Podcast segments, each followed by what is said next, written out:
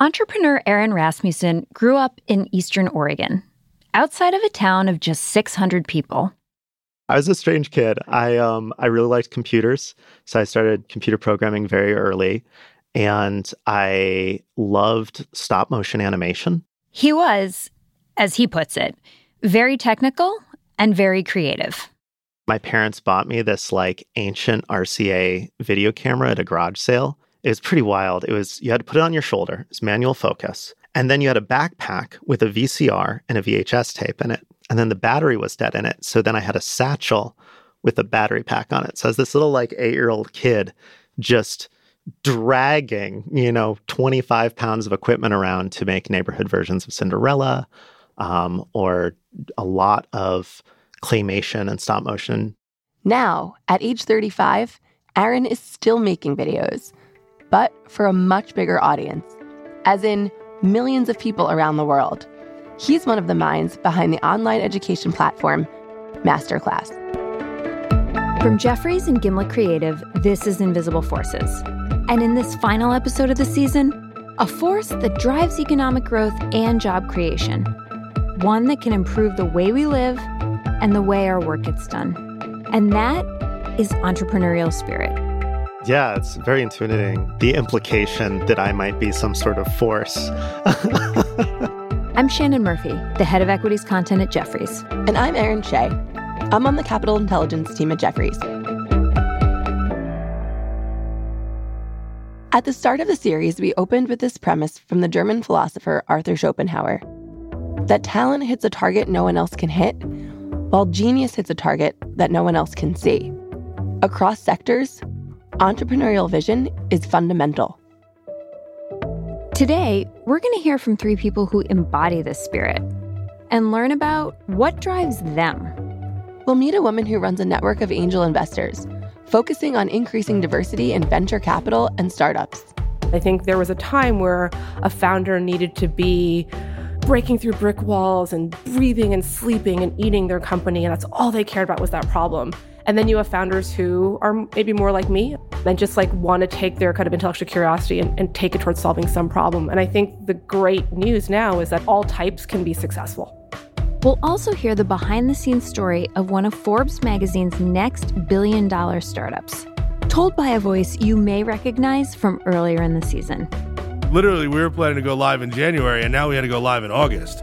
And we're going to hear more from Aaron Rasmussen of Masterclass, who's been called somewhere between an inventor and a mad scientist. Along the way, we'll learn what to look and listen for when it comes to identifying founders who have the potential to take off.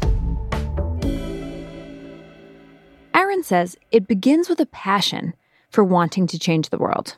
By definition, being an entrepreneur starts out as irrational. I think what I like about being an entrepreneur is it takes that sense of romanticism in you, that irrationality, and actually make something useful out of it. The majority of startups fail. At the same time, the amount of venture capital flowing into startups is at an all time high. Aaron seemed destined to thrive in this environment. A friend asked me in my early 20s once, and he was just kind of like, I, I can't figure you out. Like, what is it that you're looking for? I was like, I don't know. And he's like, Why do you work so hard? And I'm like, I don't know. I guess I like making stuff. He eventually saw how his childhood in rural Oregon and his early creative instincts shaped his worldview, and in turn, what defines him as an entrepreneur. It wasn't until many years later that I kind of realized that, you know, growing up in the woods, I, I read a lot of sci fi, I read a lot of fiction. My window into the world were these sort of idealized versions of it. And I feel like I sort of got sold the wrong version of the world. And when I went out there, I expected, you know, going to Boston for school. That was like the end all be all. I got to go to Boston. Yeah, there were some really nice things about the world, but there were a lot of really terrible things. You know, it was not anywhere near as shiny as I thought it would be. And I think I ended up with this sort of fundamental conflict with reality because the version that I was hoping for was nicer than the one that I found. So he just started making things that he wanted to see in the world. Masterclass is you know, sort of a concept that I feel like has been around for a long time, learning from the greatest people in the world. And in a lot of ways, it was just something that my co founder and I wanted to exist. We wanted to take these classes. And sometimes the best way to get the thing you want is to simply make it yourself.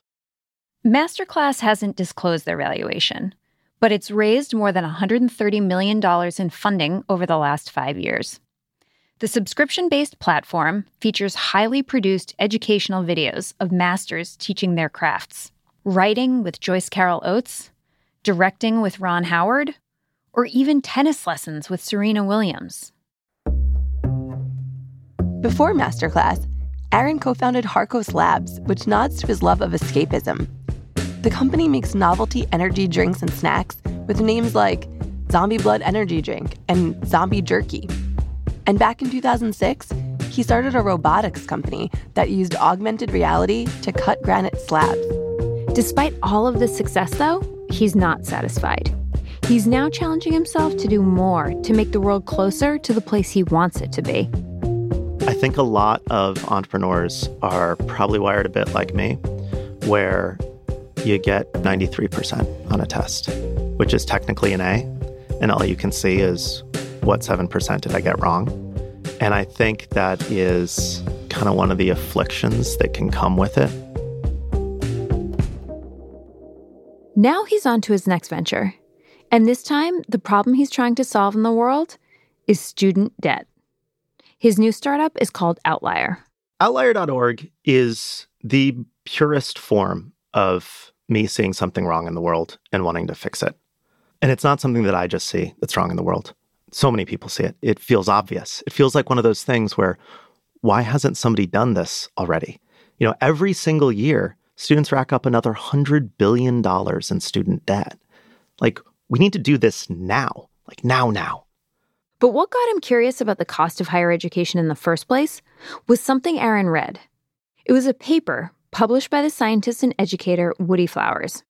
And Woody Flowers wrote, and I'm updating the numbers here there are a million Calculus 1 students at the college level every year, and they spend on average about $2,500 per class. That means Calculus 1, that single class, is a $2.5 billion a year industry. And worse, 40% of those students fail. It means we're wasting a billion dollars as a society on essentially failed teaching. So he said, why not just make the best calculus course ever? If we can reduce the failure rate, we can save tons of money. This sent me down this path, which was like, wait, why is it $2,500 on average for Calculus 1? We know how to teach this. So Outlier is selling Calculus 1 classes for just a few hundred dollars. Aaron's already gotten one university to provide transferable credit, and he hopes this idea can be built on to make other courses more affordable and accessible for students. Our next entrepreneur also centers her work on education. And like Aaron, her own experiences have informed these goals. Angela Lee wants to level the playing field for people who dream of starting their own businesses. You have to try a lot of different things. You have to do a lot of spaghetti throwing to get successful. And that's why diverse teams leads to more success. It's because you just have a different type of opinions, thoughts, processes, ideas at the table. So that's kind of the practical reason why diversity is important. The more um, kind of like heart reason is that talent is equally distributed, but opportunity is not. Angela splits her time between teaching venture capital and leadership at Columbia Business School and heading up an angel investment network called 37 Angels. The organization invests in startups and runs angel investing boot camps. I wanted my peers who were doing angel investing to be people who, you know, looked like me. Uh, I was a relatively young Asian woman doing it at the time and just kept walking into rooms of old white men, right? So I wanted kind of a, a tribe of people that, that I felt were were peers to me. And then when there were women involved, at the time it was a little bit more of like a post-retirement demographic. And I was like, no, I want to do this when I'm in the prime of my career.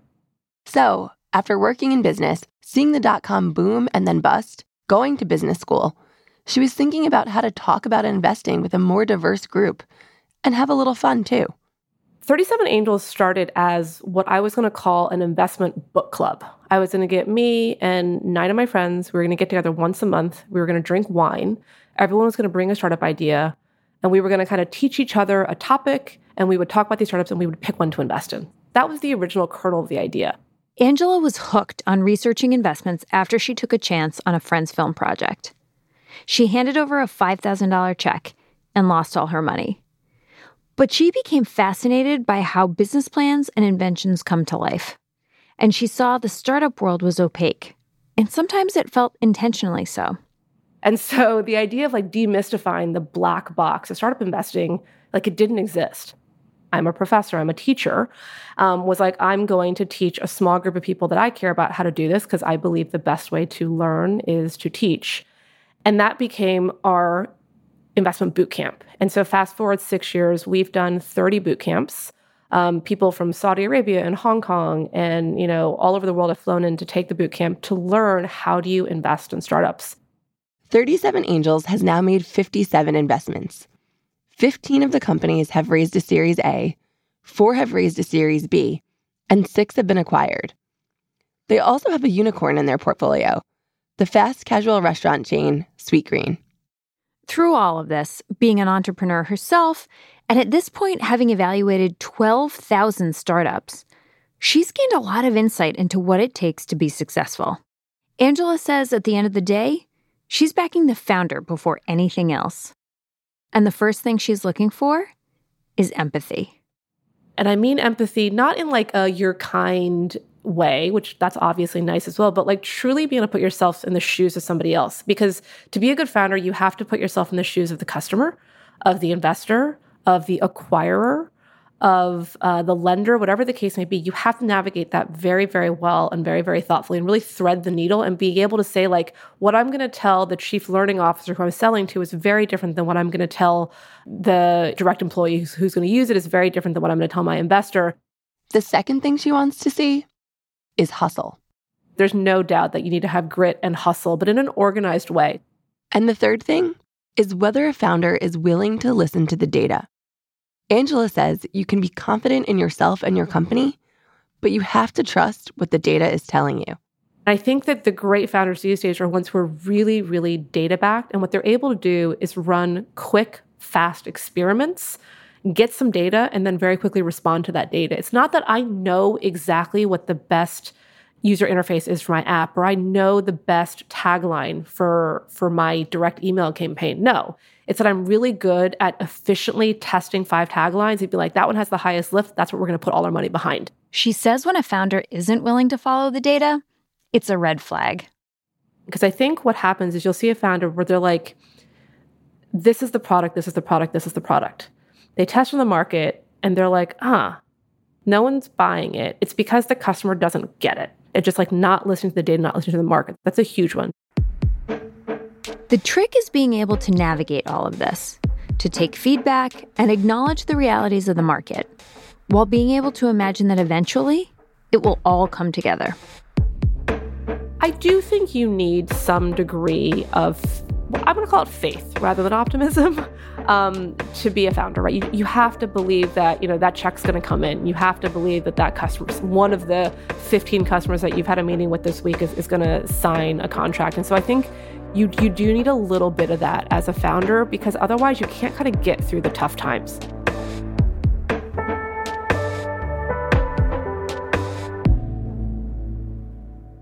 Our final guest knows a thing or two about the tough times and the faith that's required to get a business off the ground. My name is Drew McElroy, and I'm the CEO and co founder of Transfix. If you heard our first episode, you know that Transfix is an online platform that serves as an intermediary between truckers and trucking companies, brokers, and suppliers. The company started in 2013 and is now valued at around $800 million. This year, Drew was named an Entrepreneur of the Year by Ernst & Young. I'm biased, of course, but I, I, think entrepreneurs are the most valuable resource in an economy, right? I mean, to me, entrepreneurs are are the force multipliers. Um, entrepreneurs are the ones who can take and create extraordinary things. Drew knew the business was ripe for disruption because his parents were freight brokers. And he was born with an entrepreneurial instinct. It was first cultivated in an early business partnership with his dad. The commodity baseball cards. I had like a an actual handwritten, mind you, because it was in the '80s, uh, spreadsheet of all of the cards, and I had like I had color coding systems about how much price variability we had to negotiate, and my dad was like, "The hell is wrong with you? Let's just go sell the cards." I learned very early that people in business have different skills, and you the idea, the real trick, um, is to is to put everybody in the best seat for them. This is one of the early lessons that set him up for the roller coaster ride of being a founder. When Drew and his partner, Jonathan Salama, started Transfix six years ago, they gave themselves five months to get the company started. As the chief technical officer, it was Jonathan's job to build the platform. Drew was responsible for everything else. So there he was in August of 2013, trying to figure out how to get off the ground. I had to raise friends and family capital, find initial customers, and find initial supply, meaning trucking partners. And so, in my sort of euphoria for like, here we go, we're gonna do it, I uh, I updated my LinkedIn profile just to say co-founder and CEO of Transfix, uh, and I had no logo, I had no description, I had no website, just just that. And I, I swear to God, within 30 minutes of making that update, my cell phone rings and I look at it and I don't recognize the number and, and I answer it and, and I get greeted with, Is this Drew? And, and of course I said, Yes. On the other side of that call was the senior vice president of global logistics for a big retailer. he goes, LinkedIn says you're starting a company. What, what's going on? And I was like, oh my God. Uh, so I pitched him right then and there over the phone. And I'll never forget, he was dead silent the whole time. Just, just all I hear on the other end of the phone is breathing. And so, as you can imagine, I start pitching faster and faster and faster. And, and finally, I said to him, please, could you say something? The caller was interested and saw that Drew and Jonathan were onto something with their idea to leverage algorithms in the freight brokerage business. Drew began to wrap up the call, saying, Great, thanks. I'll get back to you soon when I'm back on the East Coast. I'll get my partner and we'll come see you and we'll figure all this out so we can go live in January. And he goes, January? What are you talking about? You got me all excited. We have to start next week. This was almost half a year before they were planning to launch. At the time, Drew was crashing at a friend's place, a doctor who overheard the whole exchange. And he reaches over and he grabs his doctor bag. And, he, and I'm like, all right, man, you know, I'm freaking out, but you don't have to bust my chops. I'm not having a heart attack. And he looks at me and goes, shut up. And he opens the doctor bag and he pulls out his personal checkbook. And he goes, all right, I believe. What's it going to take to get this off the ground? And he wrote me a check on the spot. And that's how Transfix got its first investor and its first customer. All of these stories demonstrate that it takes more than just determination and some funding to start an effective business. It takes knowing your own limits. It takes using your experience to your business's advantage. But there's even more to it this heart pounding, unknown thing. It's the entrepreneurial spirit. And that spirit means a little something different for each of the people we talked to today. For Aaron Rasmussen, who we talked to earlier, it's the idea that his work is more than just where society's needs meet his skills. I actually wasn't sure how much I'd enjoy uh, making these classes, you know, and it turned out that it was tons of fun. But second to that, I just love learning. And that's sometimes something that surprises you a bit. You know, initially when I looked at this, I said, okay, I, I feel like I've got a skill set that will be applicable here and I can make a real social change. But then there's a part of it where it's just like a really fun thing to do and you enjoy it. For Drew, there's the recognition that his family's business was from a sector that was ready to evolve, that there are problems to solve, and that Transfix will be able to solve them. Also, people like us are going to exist one way or the other. And if we don't have this sort of outlet, I mean, I don't know. I don't think we necessarily play nice in larger companies. So you got to put us to work somewhere. For Angela Lee, it's about empowering others and shifting perspectives. The work she and others are doing is making a difference.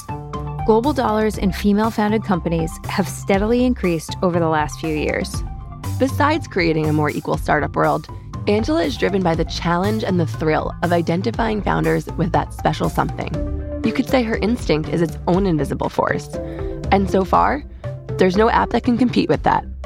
So much of it is about gut. And, and a lot of very smart people right now are trying to use natural language processing. They're trying to use machine learning and they're trying to be like, can we figure out a way to have machines figure out what makes a successful founder? And to date, I do not know of a firm who's like, we've figured out that algorithm. And I think that's why it's so fun, right? Because you get to marry heart and mind every single day and and you get to have a little bit of that those leaps of faith and that that magic. And it's what makes it such a fun space to be in.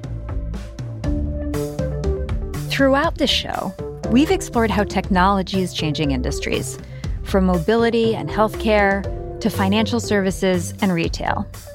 But figuring out how to start a successful business and come up with the ideas that will build our future, there really is no formula. It still takes a lot of humanity. That's it for this season of Invisible Forces.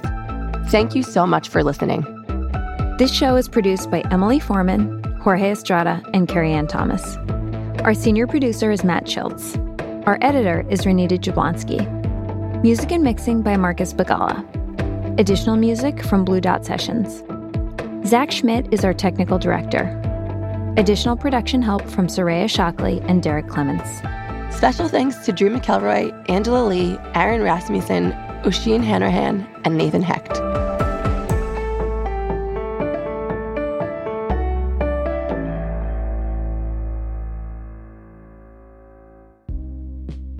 Jefferies, the full service global investment banking firm headquartered in the U.S., focused on serving clients for more than 55 years, is a leader in providing insight, expertise, and execution to investors, companies, and governments.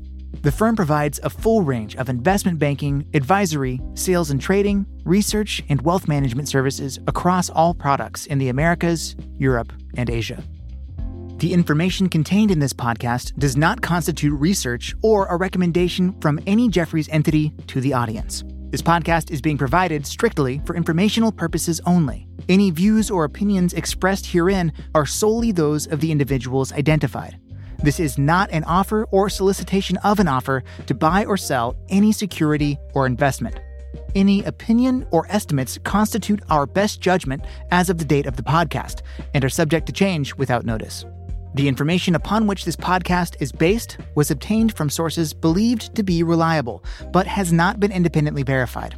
It may be based on subjective assessments and assumptions and should not be relied upon as an accurate representation of future events no responsibility is accepted, and no representation, undertaking, or warranty is made or given, in either case, expressly or impliedly, by Jefferies as to the accuracy, reliability, or completeness of the information contained herein, or as to the reasonableness of any assumptions on which any of the same is based, or the use of any of the same. Accordingly, neither Jefferies nor any of its officers, directors, employees, agents, or representatives will be liable for any direct indirect, or consequential loss or damage suffered by any person resulting from the use of the information contained herein, or for any opinions expressed by any such person, or any errors, omissions, or misstatements made by any of them. Jefferies is not an advisor as to legal, taxation, accounting, or regulatory matters in any jurisdiction, and is not providing any advice as to any such matter. Listeners of this podcast should take their own independent advice with respect to matters discussed.